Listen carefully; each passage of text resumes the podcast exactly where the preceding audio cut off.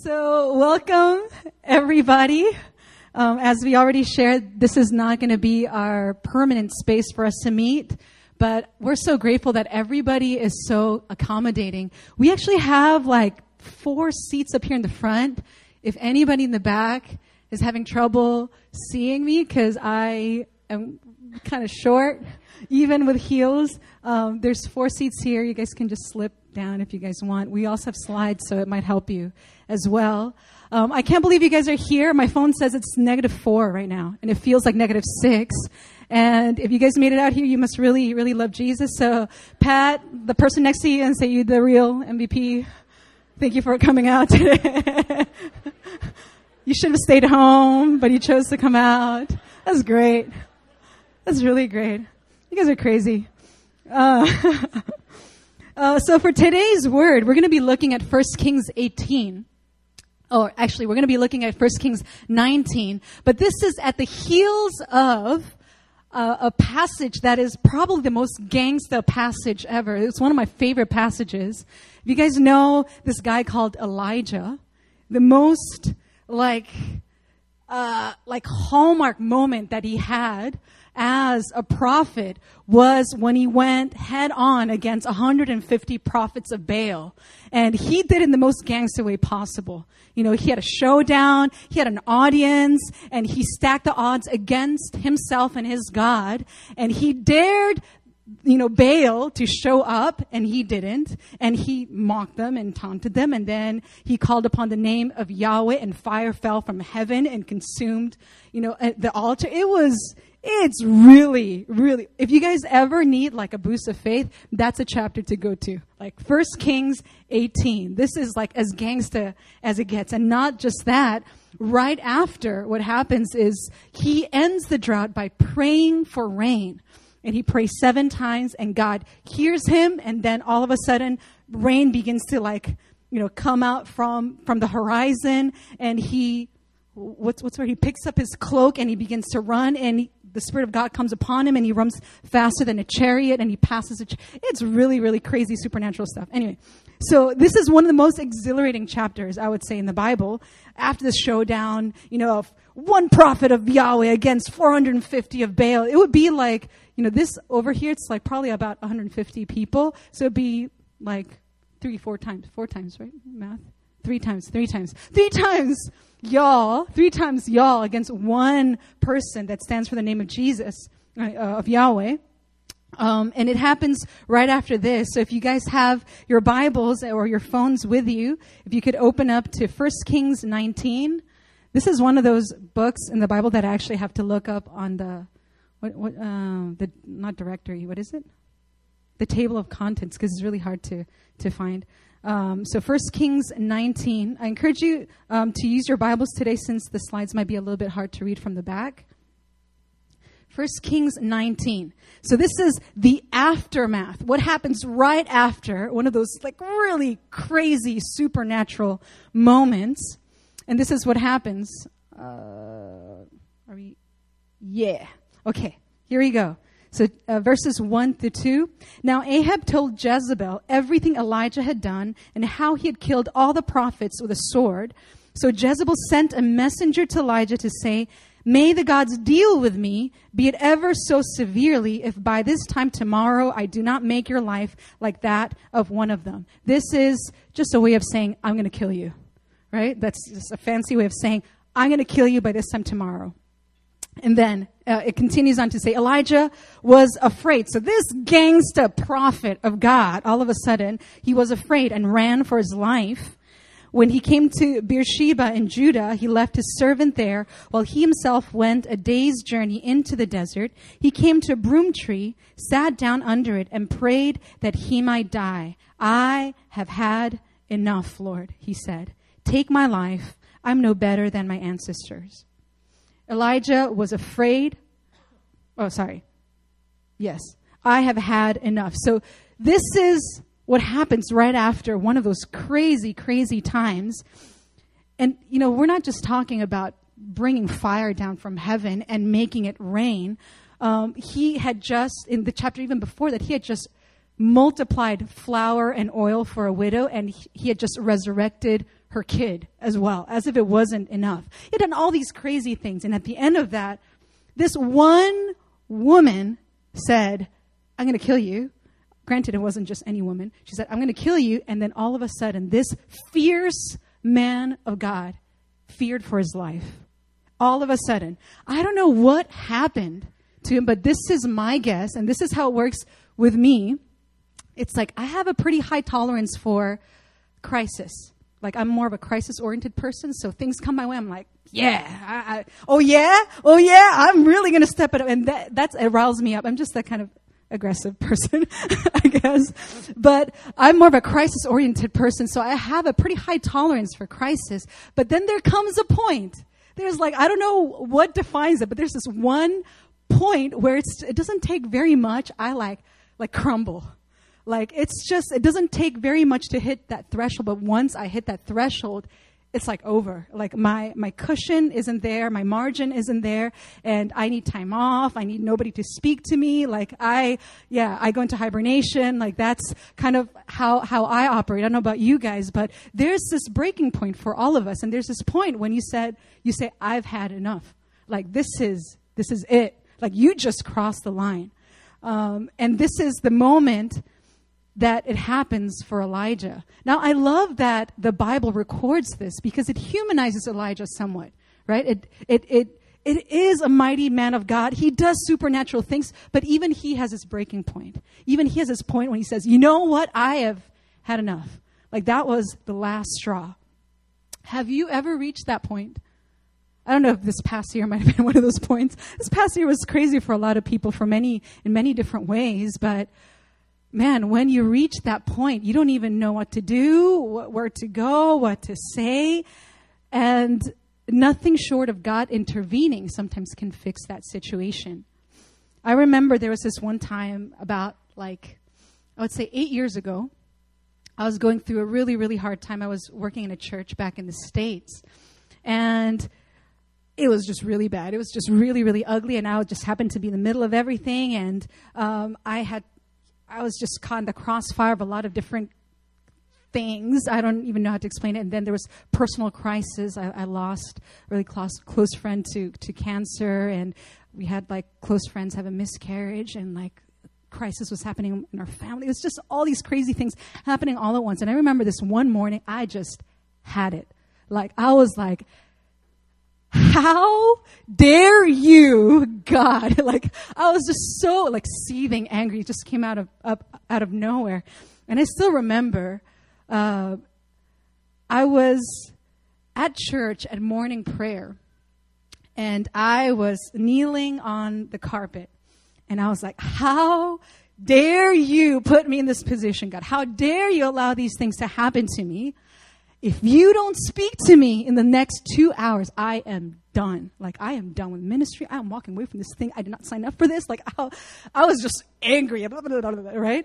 Just verbal diarrhea coming out. And I was just like, if you don't, God, if you don't speak to me, I am done with this. I am walking away. I am done. Um, and God, in His mercy, He did speak. He spoke two hours later, though. You know, like He let me stew there for two hours, right?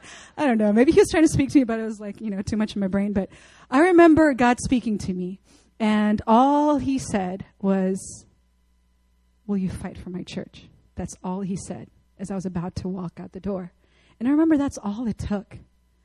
Like, it kind of disarmed my anger. It disarmed my, like, my fist shaking at God. That's all it took. Just one word from God, and just everything kind of like just changed. It settled things for me. What I needed to know in that moment was God, are you with me? And is this my assignment? Is what you're calling me to do? If so, you better show up and you better make it clear. And God, in His mercy, He just decided to speak to someone who was shaking their fist at Him for some reason. And I wonder if something similar, obviously a little, you know, a lot more magnified, was going through Elijah's mind. He had reached that point where he's like, God, you need to intervene. You need to show up. Otherwise, I'm done with this thing. You, you might as well just kill me now. Let's keep working through this passage, though.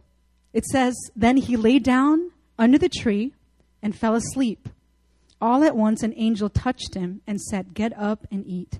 He looked around, and there by his head was a cake of bread baked over hot coals and a jar of water. He ate and drank, and then lay down again. The angel of the Lord came back a second time and touched him and said, Get up and eat, for the journey is too much for you. So he got up and ate and drank. Strengthened by that food, he traveled 40 days and 40 nights until he reached Horeb, a mountain of God. There he went into a cave and spent the night. And the word of the Lord came to him What are you doing here, Elijah? And he replied, I have been very zealous for the Lord God Almighty. The Israelites have rejected your covenant, broken down your altars, and put your prophets to death with a sword. I am the only one left, and now they're trying to kill me too. And the Lord said, Go out and stand on the mountain in the presence of the Lord, for the Lord is about to pass by. Then a great and powerful wind tore the mountains apart and shattered the rocks before the Lord, but the Lord was not in the wind. After the wind, there was an earthquake, but the Lord was not in the earthquake. After the earthquake came a fire, but the Lord was not in the fire. And after the fire came a gentle whisper. When Elijah heard it, he pulled his cloak over his face and went out and stood at the mouth of the cave. Then a voice said to him, What are you doing here, Elijah? And he replied, I have been very zealous for the Lord God Almighty. The Israelites have rejected your covenant, broken down your altars, and put your prophets to death with a sword. I am the only one left, and now they're trying to kill me too. And the Lord said to him, Go back the way you came, and go to the desert of Damascus. When you get there, anoint Hazael king over Aram.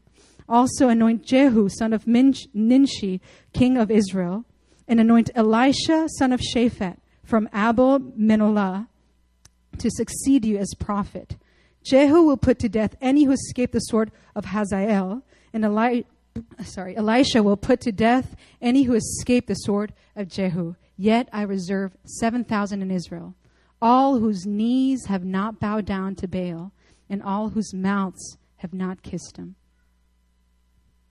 So, this is what happens to Elijah. He's crying out for the Lord. And if you guys didn't notice, he said the exact same thing twice. The only difference was he was in a different place. And God responded to him in different ways.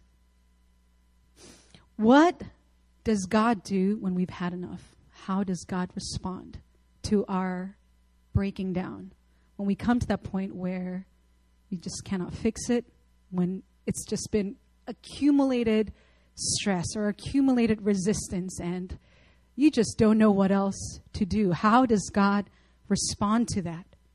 Now, we're going to look through four different ways in which God did respond to Elijah. The first thing he did is he lay, uh, Elijah, Elijah, he lay down under the tree and fell asleep. All at once, an angel touched him and said, Get up and eat. He looked around, and there by his head was a cake of ba- uh, bread baked over hot coals and a jar of water. He ate and drank and then lay down again. Are you guys catching what just happened just there? So he's going through all this in his mind and he's praying and crying out to the Lord and he takes a nap first. Have you guys ever been tired? you just need a nap. Sometimes you just need a nap. Sometimes it's not that spiritual. Sometimes you actually just need your body just needs rest. There's nothing unspiritual about taking care of your body, guys. Sometimes we feel like I just need to go into fasting mode and I'm going to pray through the night. No, sometimes you just need sleep. Your body needs to recover as well. And not just that, God fed him and gave him drink. It was such an important need for God to cover for him that he, he looked around, there was nobody to do this for him, so he actually sent an angel of the Lord to supernaturally bake food for him. Can you imagine? Like, this is how much God cares about your body. This is how much God cares about your needs actually being met. And it isn't something unspiritual. It isn't something that is beneath the Lord to do. God will mobilize either people around you, circumstances around you for you to actually get rest. It continues on to say the angel of the Lord came back a second time and touched him and said, Get up and eat, for the journey is too much for you. God knows that there's a journey up ahead for him. And so he got up and ate and drank. And strengthened by that food, he traveled 40 days and 40 nights until he reached Horeb, the mountain of God. Then he went into a cave and spent the night. So, what does God do when you have had enough? God will strengthen you. He'll find a means, He'll find a way, but He will strengthen you. He cares about not just your soul and your spirit, but also your physical needs. God had Elijah sleep, then He had him eat and drink, and He cared about it so much that even though there was nobody around, He supernaturally produced food and drink for him. He told him that there's somewhere he needs to go, there's something that he needs to do, and for that he's going to need strength. And he doesn't let him die. He doesn't let him stay there sulking. We've all been there, right? he doesn't let him just seethe in his anger and, and sulk. He even uses an angel just to make sure that he's, his needs are met. This could look for like for us, this could look in the form of many different things. Sometimes for us, all we need is just for somebody to reach out to us. Sometimes a text will do. Hey, you look a little bit down the other day. Is everything okay? Or somebody after service talking to you, hey, is there any way that I can pray for you?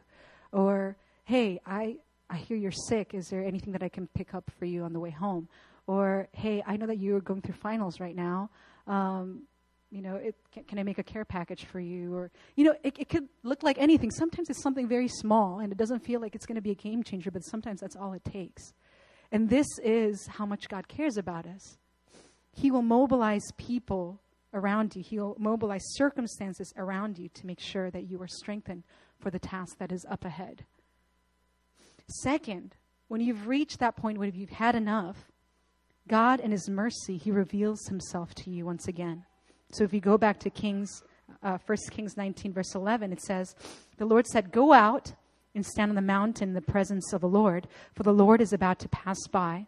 Then a great and powerful wind tore the mountains apart and shattered the rocks before the Lord, but the Lord was not in the wind. And after the wind, there was an earthquake, but the, earth, the Lord was not in the earthquake. After the earthquake came a fire, but the Lord was not in the fire.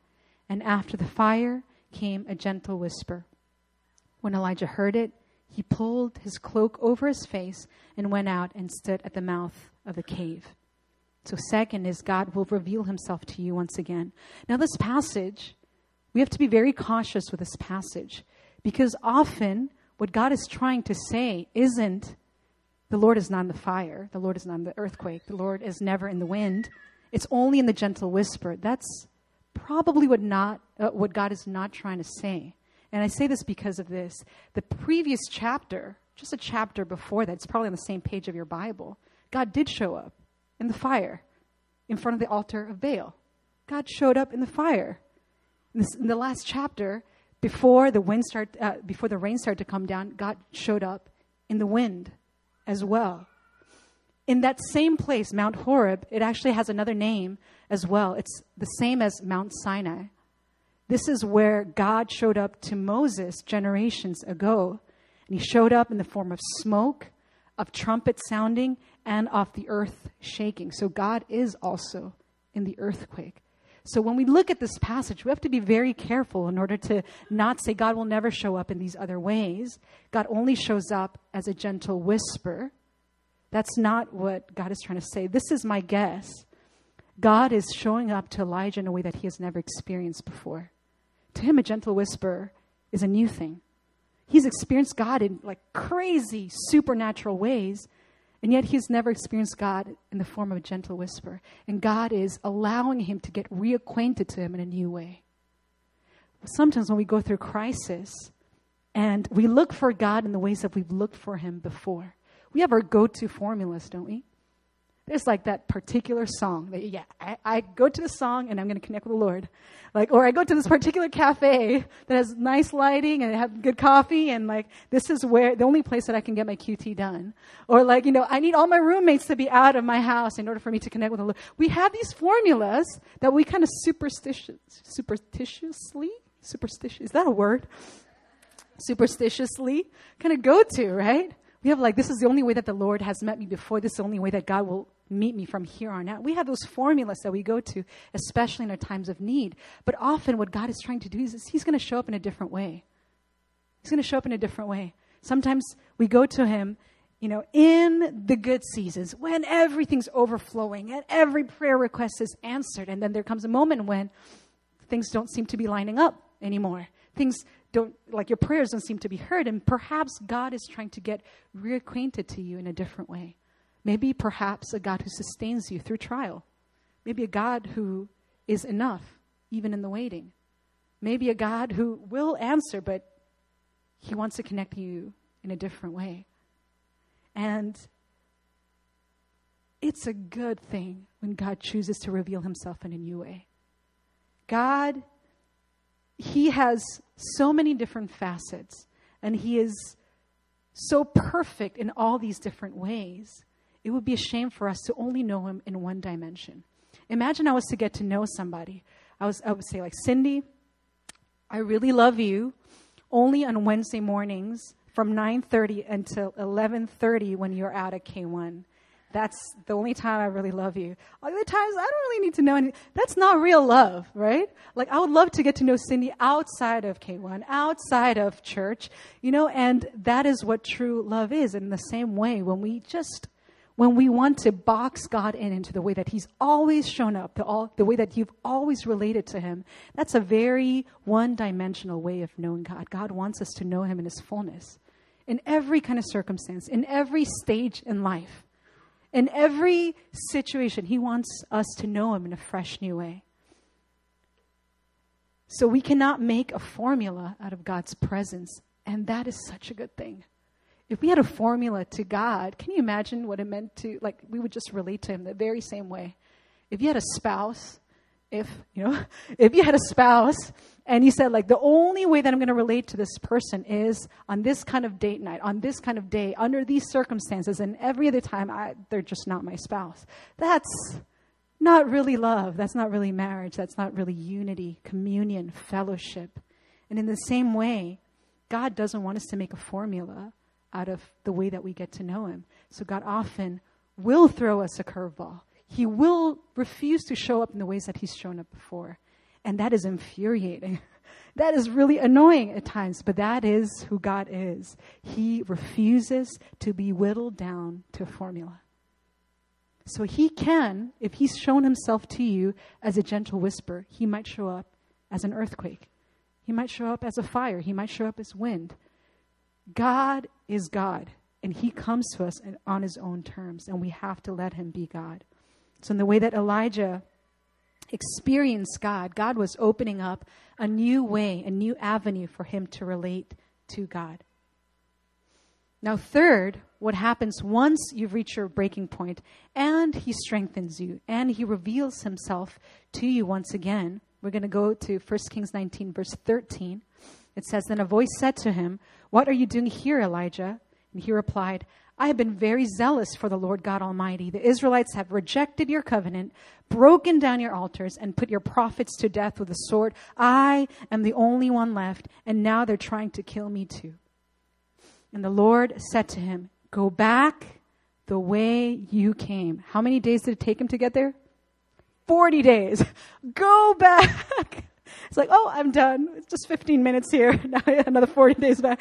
I don't know why God did this, but he says, go back the way you came and go to the desert of Damascus. When you get there, anoint Hazael king over Aram, also Jehu son, the son of Nimshi king of Israel, and anoint Elisha son of Shaphat from Abel Meholah to succeed you as prophet. Jehu will put to death any who escape the sword of Hazael, and Elisha will put to death any who escape the sword of Jehu. What God is telling Elijah is, you have a new assignment. I'm not done with you just yet. There's people you need to anoint. There's people you need to disciple. There's people that you need to bless and encourage. Once God has strengthened you, once God has made himself known to you again, He's going to give you a new assignment. Just when you think you're done, just when you think, all right, I did my part, now, you know, you're good to kill me now. God will reveal to you a new assignment. Now, this is something that the devil often does to us when we are at that breaking point. It is, look, you've given enough of yourself, you've reached out enough, you've poured out enough. The return hasn't been all that great. Now it's time just to focus on yourself. Now, this, I'm not saying that there isn't a season to be introspective, to take care of your needs, to take care of yourself. That's not what I'm saying. But I'm saying if that's where you land, if you land in a place, you know what? I served the church tirelessly for the last three years. I'll be darned if they get another day out of me. I am never going to serve ever again. If that's where you land long term, there's a problem there. Now, I say this very cautiously because I know a lot of people in this room are still going through a process of healing. So I say this very cautiously. There is a time and place for healing. There's a time and place for reconnecting. There's a time and place for the Lord to meet your needs, for you to get sleep, for you to take care of your body, for you to get reacquainted with the Lord. But then after that, there needs to be another step, and that is asking the Lord, what is what are you calling me to do now? The end isn't to land in a place where like, okay, now I'm healthy, now I'm rested, good. And just sit there as a blessed person, but blessing no one else. So I'm saying this very cautiously because a lot of people within this community have gone through very legitimate hurt. And it is something that is not going to be fixed overnight. It's something that's going to require a season of healing. And that I am very sure about. But I'm also very sure about the fact that that's not the end in itself. That God will remind you you're here to bless somebody else. Yes, you've gone through something hard. Yes, you've needed your season of healing. Yes, I'm here for you and I'm getting reacquainted with you and I'm showing myself to you once again. But I'm blessing you also to be a blessing to somebody else.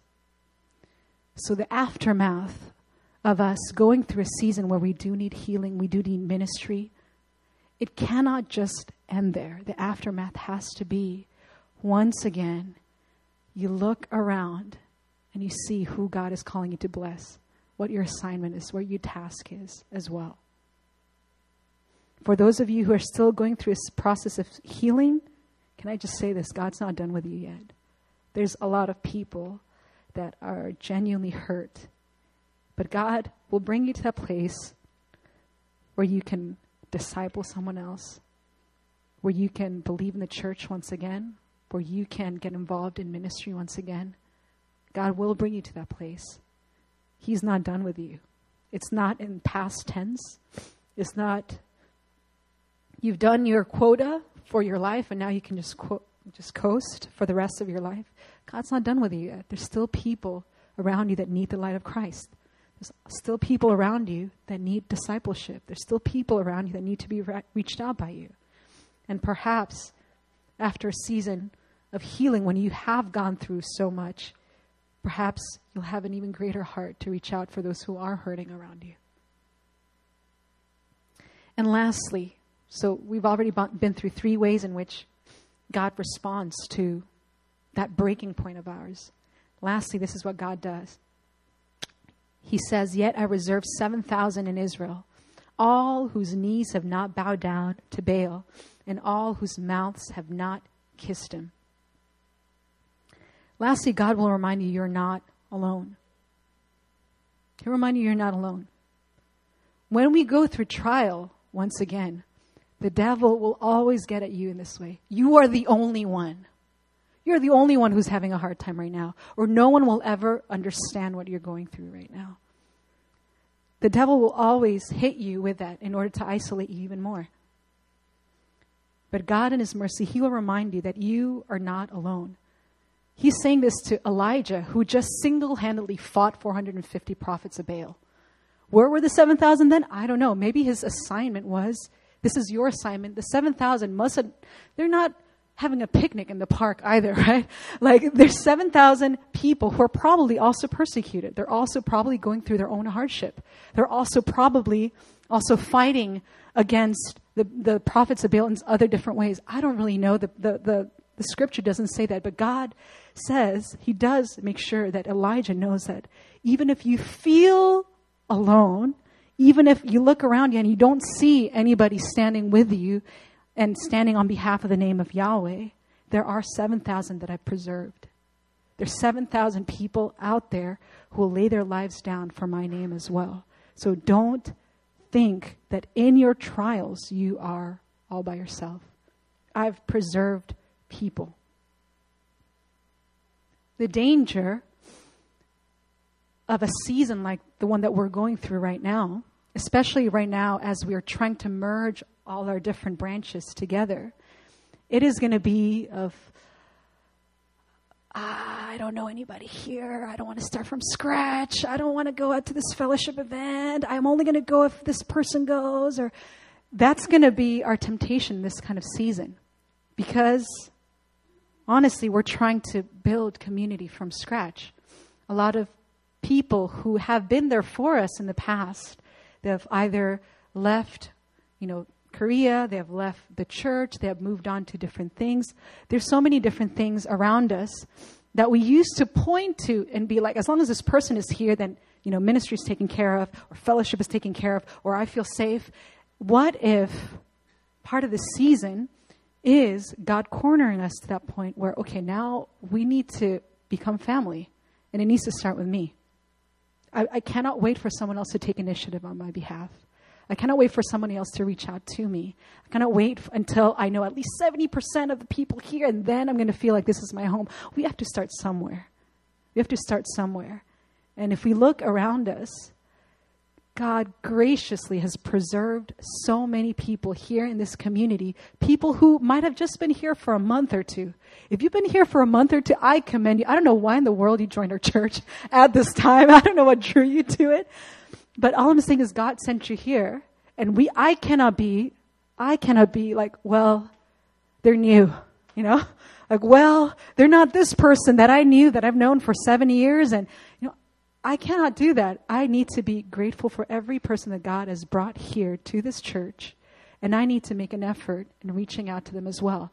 I cannot just wait to be ministered to. I need to start somewhere, and that is me reaching out me ministering to somebody else, not waiting for the staff to do it, not waiting for the pastors to do it, but I need to hear a call of the Lord to reach out to somebody else. And that is part of the, cha- part of the challenge of the season. God will restore you. God will reveal himself to you again. God will give you your new assignment, and God will remind you that you are not alone. That's what God is doing perhaps in this season for many of us. If you're not feeling any of this, just wait. just wait. Your breaking point will come sooner or later, and then you'll be reminded of this. God will restore you. He'll reveal himself to you. He will give you your new assignment. And God will remind you that you are not alone. Whatever that looks like in your life, whatever that looks like in your situation, in your group of friends, in your family, in your workplace, whatever that looks like, God will make sure that He does this in your life.